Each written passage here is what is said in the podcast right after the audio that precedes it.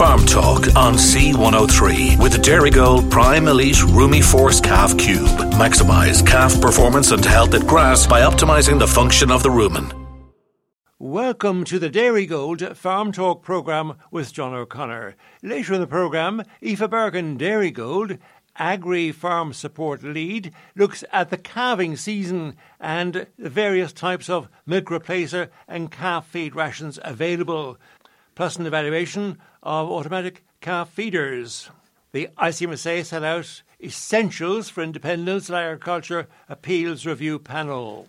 ICSA, Irish Cattle and Sheep Farmers Association, contend that Aldi advertised price cuts on beef and lamb will simply perpetuate unrealistic expectations and will impact on the price paid to suppliers, they suggest. Cork IFA will hold a protest at the forthcoming Cork County Council meeting Monday, 26th of February 2024 at 9:30 a.m. at the council offices, County Hall, Carrigrohane Road, Cork. Cork farmers are urged to support this protest. The protest is part of the IFA's Enough is Enough campaign announced by IFA President Francis Gorman recently. Lane Giles, Agricultural Sustainability Support Advisor with Clonakilty Agricultural College in the west of the county, looks at various ways in which farmers can stem or eliminate the escape of nutrients into streams and the water system. Speaking in advance of addressing the Joint Committee for Agriculture, Food and the Marine on the draft bill to establish the Review Panel for Agriculture Appeals, ICMSA President Mr. Denis Drennan said the independence of the review panel will be essential and that certain conditions were necessary if that independence was to be recognised and unquestioned.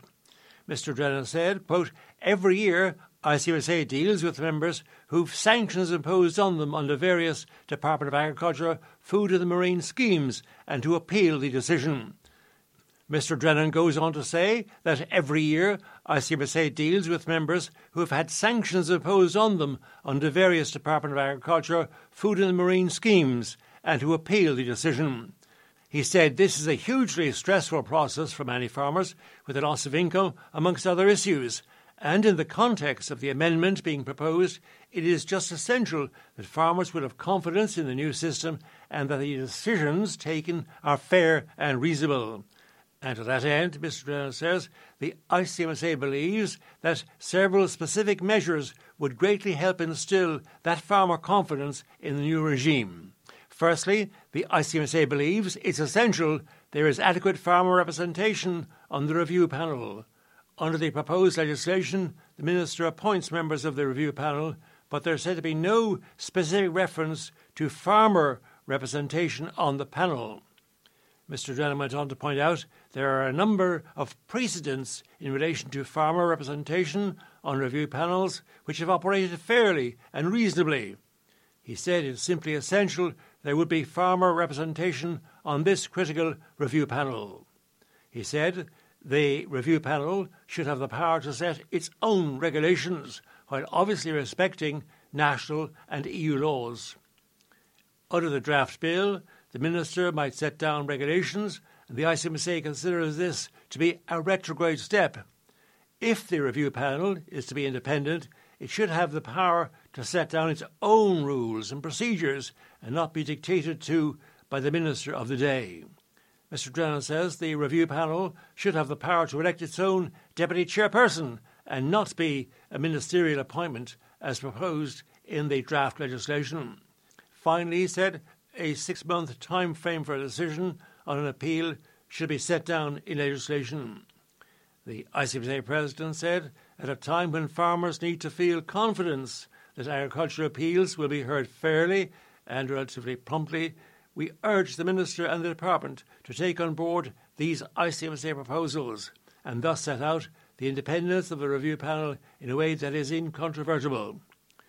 Mr. Drennan said we badly need to rebuild farmer confidence in the whole system of government interaction with farmers from its present, what he called, unsustainably low level. Part of a statement there from the new ICMSA President, Mr. Denis Drennan. The ICSA beef chair, Mr. John Cleary, has questioned the Aldi claim that their latest round of price cuts would not impact on the prices paid to any of its suppliers. Mr. Cleary said Aldi's assertion that their price cuts would not affect their suppliers was simply unacceptable. Mr. Cleary was speaking following Aldi's announcement earlier they'll be reducing prices on a range of products, including Irish beef and lamb. Mr. Cleary said our beef and lamb producers are producing top quality food to extremely exacting standards, and they're doing so under serious financial pressure. In most instances, farmers are struggling just to meet the bare minimum costs of production. It was incredulous, he suggested, that slashing prices on products that are already undervalued would not have a detrimental impact on suppliers. Part of a long statement there from the ICSA National Beef Chair, Mr. John Cleary, questioning the Aldi claim being advertised that cuts on beef and lamb would not affect prices paid to Aldi suppliers. Writing in this week's Irish Farmers Journal, Ms. Katrina Morrissey, deputy editor of the journal, points out the number of TB outbreaks in Irish cattle herds has hit a 10 year high. Herd incidents, the number of herds that experience a new TB breakdown in a 12 month period, increased to 4.89% last year from 3.64% in 2014. TB reactor numbers also continue to increase, with reactor numbers up 5,500 head to reach almost 29,000 in the last year. This was a 24% jump between 2022 and 2023. The cost of the TB program is now more expensive than ever. The total cost of the program was 74.2 million euro in 2023, an increase of almost 30% in the previous year. Ms. Katrina Morrissey, quoting the Irish Farmers Journal analysis, shows there's more funding being pumped into TB eradication than into the Suckler Carbon Efficiency Programme or the Organic Farming Scheme. Full details on that story regarding outbreaks of TB in this week's edition of the Irish Farmers Journal in an article by Katrina Morrissey, Deputy Editor of the Journal. Dr. Siobhan Walsh, tillage editor, writing in the journal, points out that the Food Vision Tillage Group has recommended that a tillage expansion and sustainability scheme should be established.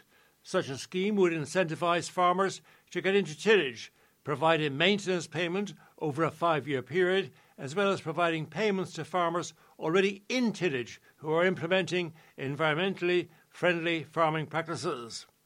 The group met on Wednesday, 21st of February, to discuss what's thought to be the final draft of the report to be presented to the Minister for Agriculture, Charlie McConalogue.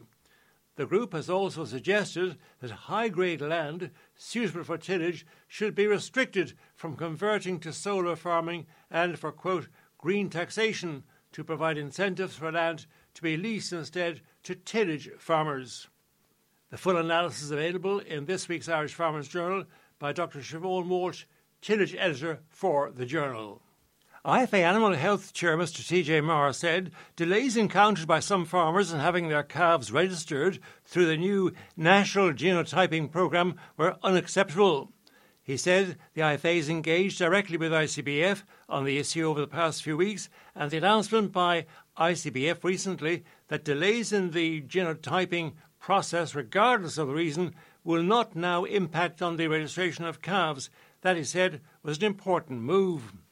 An efficient registration system for calves is crucial, he said, to ensure farmers can move their calves at the optimum time, maximising returns and aligning with established management practices on farms.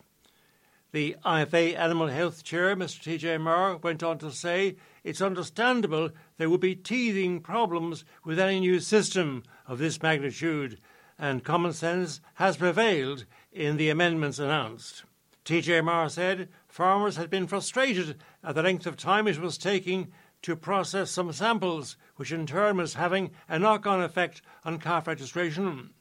Mr. Maher said issuing animal passports pending any retests or where a sample spends 10 days in the lab will remove the registration delays encountered. The IFA Animal Health Chair also recognised the changes to the programme whereby animal passports were issued automatically prior to retesting any empty or unsuitable samples. Mr. TJ Maher said the changes announced should now ensure timely registration and orderly marketing of calves. He said the National Genotyping Scheme is a positive initiative and would no doubt deliver significant benefits in the medium term. However, he said, we also need to make sure that those participating would not be negatively impacted in their daily farm management practices. Part of a statement there from the IFA National Animal Health Chair, Mr. T.J. Maher. Later in the programme, Lane Giles, Agricultural Sustainability Support Advisor, based at Clonakilty Agricultural College, poses the following questions and attempts to provide answers and advice for farmers. What should farmers consider around the farmyard to try to improve water leaving their farm? What can farmers do at this time of the year to help protect quality water in streams? Are there management changes which farmers can make to slow the flow of nutrients off their farms and into streams and watercourses? Are there physical barriers that can be put in place to help retain nutrients on the farm? And details of the European Water Innovation Partnership and how farmers can access funding when this is in operation. Next in the programme, Aoife Bergin, Dairygold, Agri Farm Support Lead, looks at various aspects of the calving season and how things are going at the moment. Also, a look at what constitutes a good milk replacer and good calf feed ration. Also, the weaning process, the move for calves from milk to grass, and an evaluation of automatic calf feeders. That's next in the Dairygold Farm Talk programme.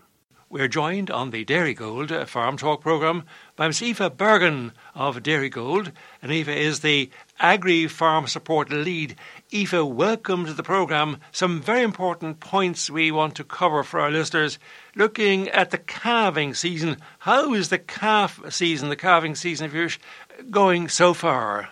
Hi, Don. Thanks for having me. Uh, so far, so good. Anyway, a lot of farmers are in the thick of it, and then I'm coming across other farmers, and they're getting a bit of a slow start to the calving season. But look, according to the figures, we're about 120,000 calves behind this time last year. So I think it's going to be an interesting spring. But look, a healthy calf is the main point.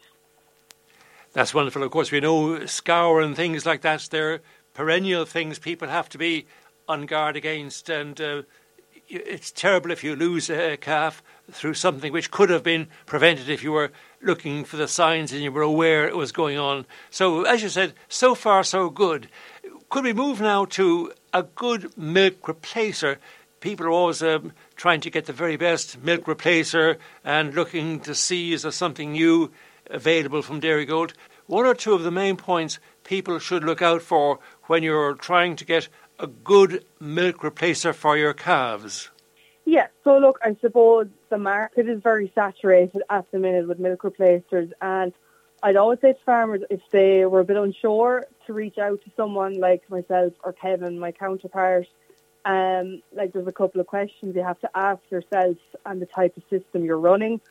Um, what type of protein percentage am I looking at? What dairy products do I want the milk replacer derived from, and are the fat sources up to scratch? And by that I mean, am I going to go 25% protein or 23 or 20? What type of calf am I working with? What's their genetic makeup? Do I need the higher protein that are going to be a bigger cow? Do they need the frame and the growth, or am I going to stick with the 23? Then you kind of have to ask yourself the dairy products. Will I go with a whey or a skim-based milk replacer, and both are fantastic. But it's how you want to work, what how what system you want them to work in. So basically, the whey hits the stomach of the calf, and it's available straight away for that protein hit.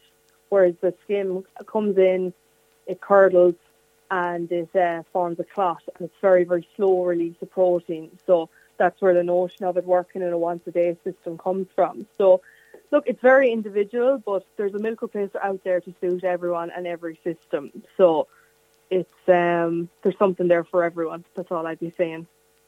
the right kind of milk replacer, plenty of products to choose from within Dairygold. Now, turning to calf feed, your calf feed ration, what to look out for in a calf feed ration? What kind of ingredients and composition, you know, would tell you you're getting something which is very good, ideally the very best? We cannot underestimate the importance of the calf ration. Um, ourselves here in Dairygold, we launched a new calf starter ration called Prime Elite Rumi Starter. Um, it's a fabulous, fabulous product. It's 18% protein.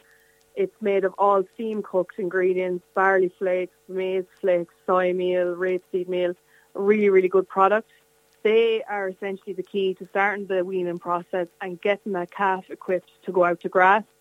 Um, as I said, you need that 18% protein to get that frame up in calves. And the palatability of a starter calf ration or a starter calf muesli, it's not to be underestimated. That is what's going to get that calf nose into the trough, get it eaten, get it off milk, and get it prepared for the for grass. Because look, we're gotten so good at grassland management and growth. It's very very high in nitrogen. So when calves go out, they need to be equipped to the best possible way once they hit uh, that turnout period. Now, Aoife, when we talk there about uh, getting something appetising and uh, nourishing for your calf as they start from weaning away from the milk onto grass, so the weaning process from milk to grass for your young calves, any pointers or hints which you can uh, watch out for to make sure things are going well, and anyway, in helping your very young calf to wean successfully away from its mother's milk to grass. Exactly. Look, uh, the first thing I'd say with wean into grass is reduce your volumes of milk slowly. Now, look, that's easier said than done. It, it's very easy on a an automatic feeder system or a computerized system, but I'd wean them down slowly, gradually over about two weeks. That's a rough rule of thumb, and I'd be decreasing the amount of milk they get every day by 200 to 250 mils. So that's not a big shock to the system, but uh, it's also enough to get them to turn their nose to the trough more and more every day so that they're nearly getting a full meal of rations so that they are ready going out to grass. I know researchers say they need to be eating a kilo of concentrates consecutively for three days. I'd even say a bit more. As I said, we, we just have gotten so good at grass. You want to give them the best possible chance. Um, we need to not underestimate the importance of water for calves.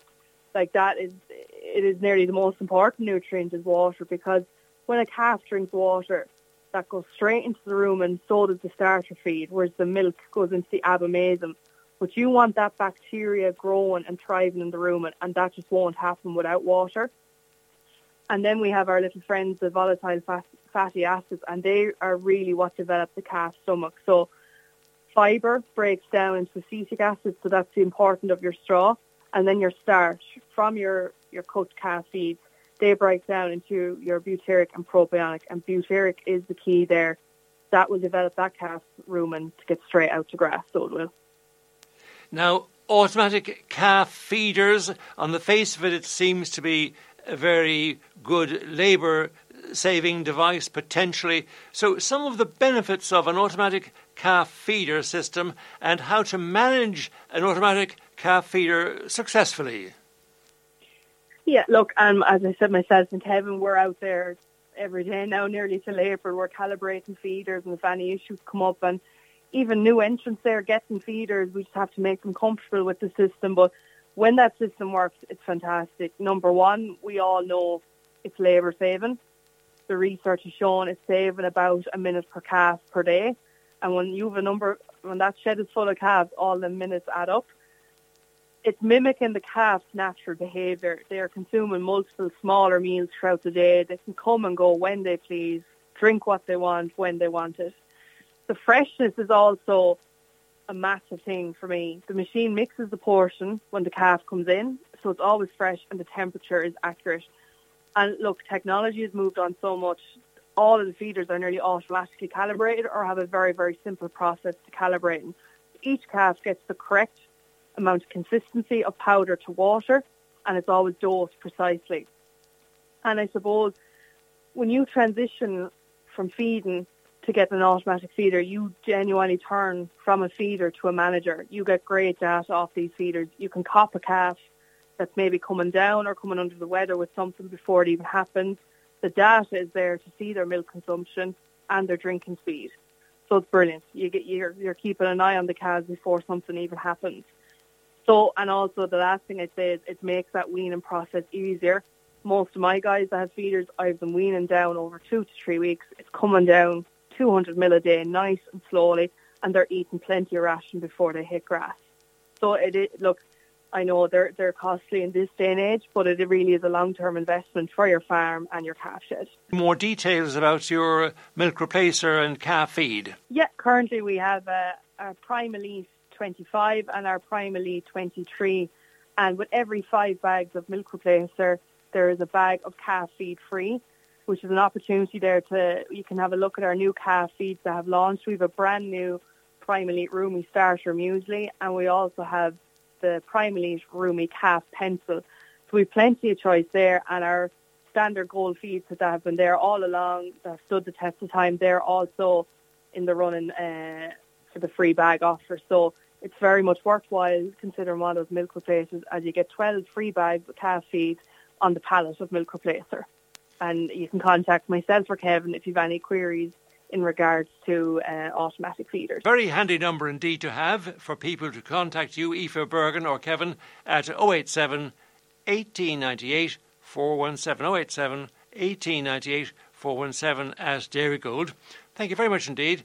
Aoife Bergin, Agri Farm Support Lead with Dairygold, our sponsor. Thank you, Aoife, very much indeed. Thanks a million. Thanks very much, John, for having me. Thank you. You're very welcome. We are joined on the Dairygold Farm Talk programme by Mr. Lane Giles, Agricultural Sustainability Support Advisor with Teagasc in Clonakilty. First of all, Lane, welcome to the programme. Before we start our main conversation, perhaps you could remind our listeners about uh, some very important upcoming events which you feel would be of great interest to our listeners, not least the forthcoming Green Cert course and a beef event. Uh, yes, John, there's um, a new um, part-time Green Cert course starting um, between Mallow and Fermoy Teagasc offices, covering all of North and East Cork areas. This is a QQI Level 5 and Level 6 course, and uh, apart from gaining the knowledge, the Agriculture Foundation knowledge, and the most practical uh, technical skills and uh, knowledge, uh, the Green Cert is required for young farmers to, to get stamp duty relief and for farm succession. And it's also required for farmers to get young farmers to get the, the TAM scheme, among other um, Department of Agriculture schemes. Noreen O'Reilly, and um, or else even speak to anybody in any Teagasc office would be fine too. Uh, and Noreen's direct number is 087 657 Any other upcoming events you want to remind listeners about, Elaine? There is indeed. Yeah, there's a there's a big event in West Cork um, coming up on the 27th of February. It's um, Dairy Beef 500 Farm Walk. It's on the farm of James O'Sullivan in Union Hall, and his Eircode is P81CK00. Um, so there, there, there's a team of um, specialist advisors coming, and together with their local advi- with the local advisors, they'll discuss uh, Dairy Beef 500 farming systems, farming farm financials, calf management and calf feeding, spring grassland management and signposts, and planning for silage and weed control. And uh, there'll also be a fertilizer uh, spreader calibration demonstration on, on, the day. We continue now with our main uh, topic of conversation, working around water. What should farmers consider around the farmyard to improve water leaving their farm? Um, well, this time of year, the, um, there's a lot of water flowing uh, off land and through farmyards and from farmyards. And I suppose it's it might be a good time of year to just identify where these um, where this water is flowing to and from, because invariably this water is carrying nutrients, and those nut- that nutrients um, can affect water quality uh, in, streams and that. So I suppose it's it's an opportunity to do a bit of um, an audit um, on what's happening and uh, just identify, you know, where the flows are. Uh, there might be water flowing into the yard, increasing um, let's say, you know, adding to slurry storage and things like that, uh, adding to, um, you know, slurry storage requirements. And uh, So it's important to keep an eye on these things and maybe even do an audit of slurry storage requirement and soil water requirements over the coming months and put into place a plan to rectify if there's a deficit. Uh, farmers are now required to have, dairy farmers are required to have in the region of a month's storage for uh, dairy washings. And uh, this takes a bit of calculation and a bit of um, planning to put into place and uh, just maybe to, this is a good time of year to consider doing that, um, to plan for it and to put it in place in the summertime. Now, to reinforce uh, what you've been saying there, what can farmers do this time of the year to help protect water quality in the streams? Water quality decline is excess nutrients getting into the watercourses. And uh, to reduce against these lo- these losses into the watercourses, the main thing is to apply just at the rate that the, the plant can take out take up those nutrients. And the, that, of course, depends on the on the soil temperatures and the growth stage of the plant, and that and it, uh, it's important to to to match the, these two things because it's only plants are the only means of uh, holding on to nitrogen from being leached uh, down into groundwater and uh, eventually ending up in the streams and back in the estuaries. So it's uh, it's important not to not to um, put out more than the those plants can take in at any, any point in time. Another factor of this is, of course, is the moisture content of the soil, and uh, you know fields that are um, saturated, and if there's nutrients applied on top, those nutrients are likely to run off uh, into the streams and drains and uh, get lost from the system. Uh, so it's important to, I suppose, to realise that. And as well as that, uh, we've, you know, during these heavy rains, we see a lot of sediment flowing off farms. Those sediments are typically carrying nutrients with them, you know, typically phosphorus and uh, so it's important to to to be mindful of that and uh, maybe slow the flow and uh, hold on to these things on the farm if, if at all possible. Can we make uh, management changes which would slow the flow of these uh, nutrients off people's farms? I suppose the, the, the main thing to understand is there's um, a lost pathway of the different nutrients, and the two nu- two concern, nutrients of concern from farms are typically nitrogen and phosphorus, and uh, they have different pathways and um, you know, as well as that, there's different land types. Uh, some land some land types are uh, vulnerable to nitrogen loss, and others are more vulnerable to phosphorus loss. And uh, so these uh, farms typically are a mixture of these areas, and uh, you know, it's it's important to to understand, I suppose, the risks involved in uh, applying nutrients on vulnerable lands, especially at this time of year, when nutrients are easily lost to watercourses and that. So just an example of a, let's say, a free draining soil now would typically be more vulnerable to nitrogen loss and uh, a, soil that has a low permeability is more likely to lose phosphorus. And uh, so I suppose picking a, field to get the grass growing this time of year, uh, you'd be picking a, a nice warm field if you can uh, with a gentle gradient and uh, be hoping to have a, soil um, enough grass in the field actually take up those nutrients um, when they're applied. You know, so there's a, a, number of things to take into account at this time of year to protect water uh, in that sense. Now, following up that, trying to retain nutrients on the farm to, to prevent the escape of nutrients from your farm, are there actual physical barriers that a person could put in place to help uh, retain nutrients on the farm? There is indeed, yeah, and uh, th- those physical barriers are, are quite effective at um, at stopping the, the loss, uh, reducing the loss of phosphorus from farms. And uh, a small amount of phosphorus can make a big difference uh, to watercourses. You know, if, if something like even even less than up to half a kilo of phosphorus per hectare is lost, uh, this can have a you know a detrimental effect on the on the watercourses that it gets into. So physical barriers include, I suppose, um, typically riparian buffer zones. Um, you know, so that farmers can stay back with the fertilizer spreader from the from the watercourses. And if rain comes in, there's a, a, an area of land that can uptake those nutrients before it actually reaches the watercourses. Uh, so the physical bar- barriers can be, you know, even even we we we would recommend allowing uh, drains to green up, to to grass up, and that, and uh, in that way those um, plants will uptake the nutrients before the nutrients actually enter into the water. Uh, so that, that's that's one side of things. We, I mean, there's a, a full suite of measures, I suppose, that we, we, we recommend uh, as mitigations for, for, for overland flow, and uh, it's just physically slowing the flow down in the landscape. Um, you know, and, and that way then holding the nutrients where they'll grow the grass and grow the crops uh, for the farmer, instead of being lost to the water. Uh, so it's a, it's a win-win in that sense uh, for a few simple measures that can be taken on uh, to that to that reason, for that purpose. Lane, I'm just wondering the European Water Innovation Partnership. Have you heard anything about that? And uh, it, will there be funding attached to that? The European Water Innovation Partnership. Yes, John. There's a um, there's a there's a um, what's called the EIP, a European Innovation Partnership, um, about to start and be announced shortly. And it's um, it's the biggest one that has been been undertaken in this country, and it's I suppose with the aim of um, delivering targeted, targeted, targeted actions to reduce losses of nutrients, sediment, and pesticides from agricultural lands.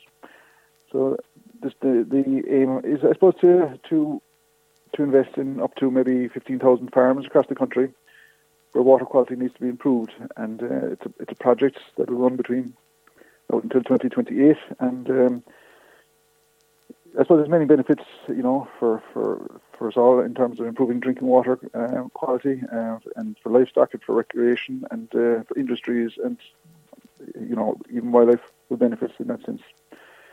So the projects are going to be focused on the, on the areas needing the most attention.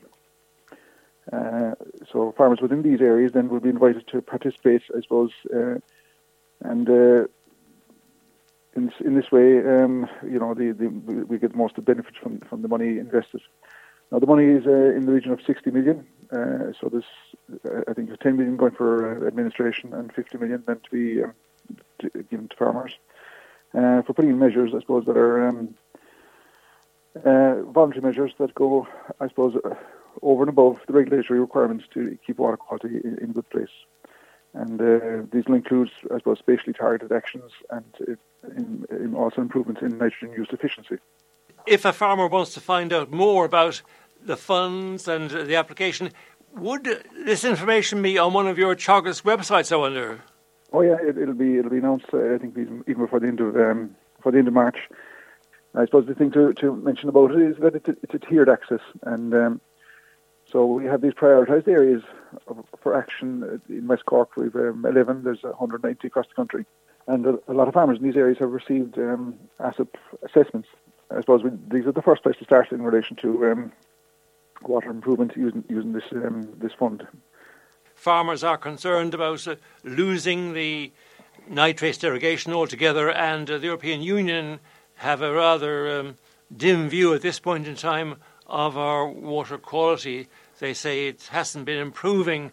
Farmers are concerned we might uh, not only lose the 250 derogation but the 220 and uh, water quality instrumental in Irish farmers losing their nitrates derogation. Speaking to Lane Giles from the Teagasc Clonakilty Agricultural College Agricultural Sustainability Support Advisor. Thank you, Lane, very much indeed. Thanks a million. Thank you, Lane. Thank you, John. We're joined on the Dairygold Farm Talk programme by the IFA Munster Chair, Mr. Conor O'Leary. Conor, first of all, welcome to the programme. You might please remind our listeners which part of the county you're farming in, and indeed about this uh, forthcoming event. You might tell us when and where this protest meeting is being held, the date, the location, and some of the main issues you'd like to highlight. Thank you indeed, John. And um, yeah, Conor O'Leary is the name. I'm from Donoughmore, not far outside Mallow indeed. And uh, um, representing IFA, and it's off of the back of a, a, very significant rally that we had just over two weeks ago, where in, in most counties in, in the country, farmers came out in their thousands um, and just held a night rally, and it signified really to everybody just how sick to the back teeth farmers are of regulation and the difficulties they have around complying, um, how it's affecting their income, and a huge concern about how to plan their businesses and the transfer of their businesses indeed to the next generation going forward. So huge concerns around that, John. Um, what we have now next Monday is a follow-on from that where we are tasked with visiting all of our county councils on their monthly meetings. So on Monday morning, we're going to gather at the county hall at the end of the straight road at half past nine, um, and we hope to meet the councillors as they arrive there up to their meeting at 11 o'clock. So at that, we will have national and EU asks, of course, of the councillors who are the, um, I suppose, one of the rungs in our governmental structure here in Ireland, and we'll have a, a number of significant issues and asks, uh, as as as is well known in Cork around nitrates and further risk to the nitrates derogation. Um, but we also have, you know, frustrations around un- unworkable regulations, um, fair measurement of emissions, and the whole payment systems failure. What we've been uh, dealt with for the last number of years is layers and layers of new bureaucracy, uh, new types of schemes, and I think the whole thing has compounded now, where it's in such a knot that farmers are finding it difficult, particularly tillage farmers, find it difficult to comply with the, the regulations, that one regulation doesn't fit a, a, new one that was brought in. And it could be a factor in how the systems, the payment systems, has, uh, uh, has manifested itself in, in such a difficult situation now where payments are months and months late, so in some instances, six months late and more. But of course, John, we'll also have a couple of local asks here for the councillors, and particularly pertinent to, to local councils would be the planning pr- process and how we how we um, develop our, our our yards to the new environmental standards.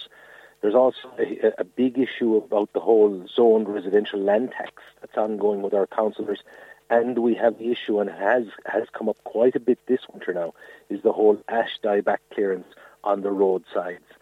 So farmers are, are, being um, tasked with uh, possibly the removal of the ash trees along the roadsides that are currently dying away through a disease that was uh, imported. So we would say through the fault of the department, and we really need to get to some kind of agreement with the councils as to how they plan to clear those trees uh, because they're a considerable da- danger to the general public.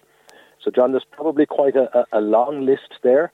Um, and uh, why it's got so long at this stage, you know, it, it, that really um, came out in the amount of people that came out two weeks ago uh, in that protest, because it's not just one sector here of farming; it is cutting across all sectors, and everybody at this point is just sick of regulation, how it's affecting their incomes, and a real concern is how they're going to be able to plan a viable business going forward that it not only uh, helps farmers but helps local communities and particularly in a county like Cork drives a huge amount of the economic progress and development that happens in this county.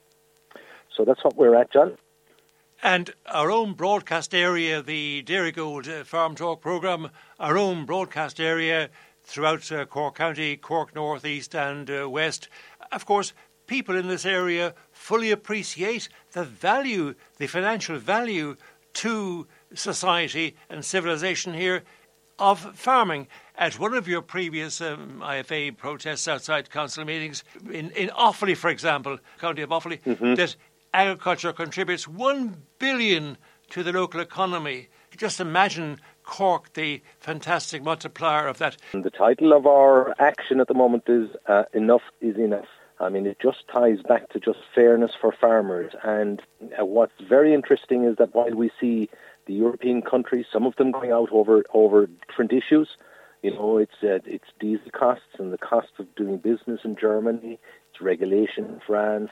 But as the countries have been coming out and, and delivering or uh, advertising their issues, Irish farmers are realising that they're all the same issues that we have. It's common across the EU now at this stage, and I think there needs to be a whole rethink in the way that the EU uh, deals with farmers, thinks about farmers, and possibly appreciates, appreciates farmers and indeed appreciates food security.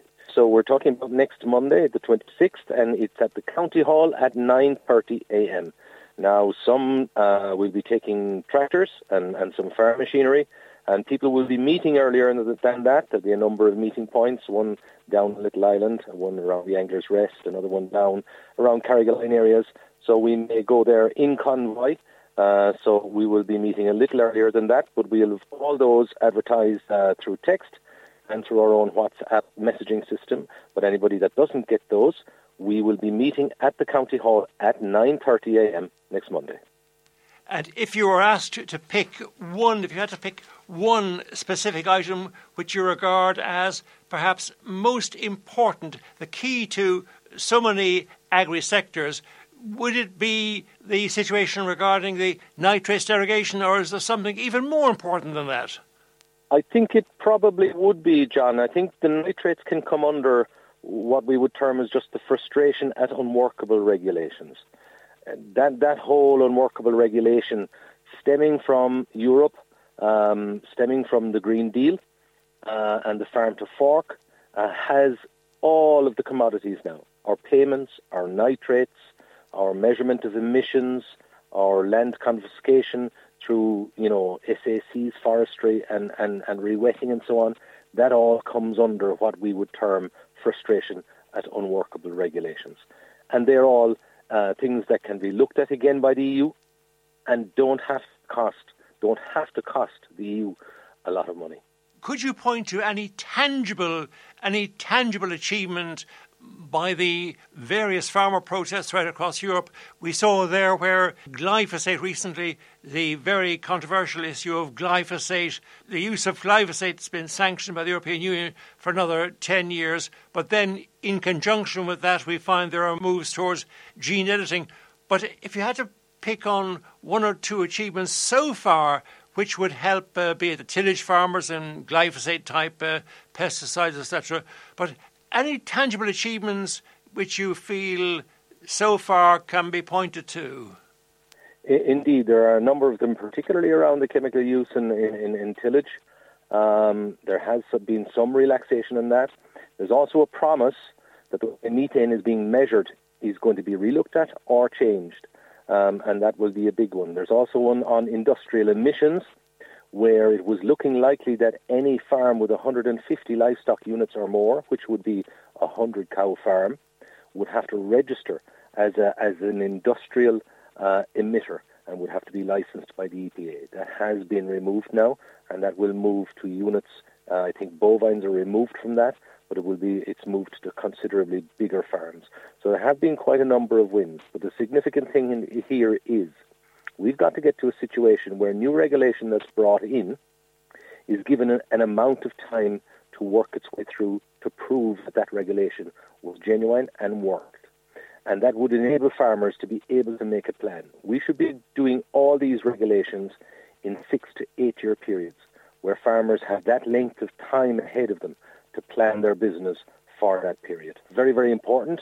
Our meeting is at 9.30, where we will try and meet the councillors at the County Hall, uh, looking again for a big group, big group of tractors and farm equipment if we can, to really put a show towards the councillors. And remember, we will be bringing on board here the, um, the EU um, candidates for the EU elections, and both those elections take place in May, I believe. Uh, so we have a short period of time here now between today, the end of February, and the end of May to get our points and to get promises back from candidates who will be running for council positions and who will be running for EU positions. Because often what we find is once these guys get into power, that's the end of the delivery. Well, certainly very interesting there to see what will happen, to see if farmers will actually come out and support this Enough is Enough protest meeting. And we would refer our listeners to Irish Farmers Journal article Saturday, 24th of February 2024, IFA protests at County Council buildings, and that lists the various places that IFA branches have already had their protest meetings.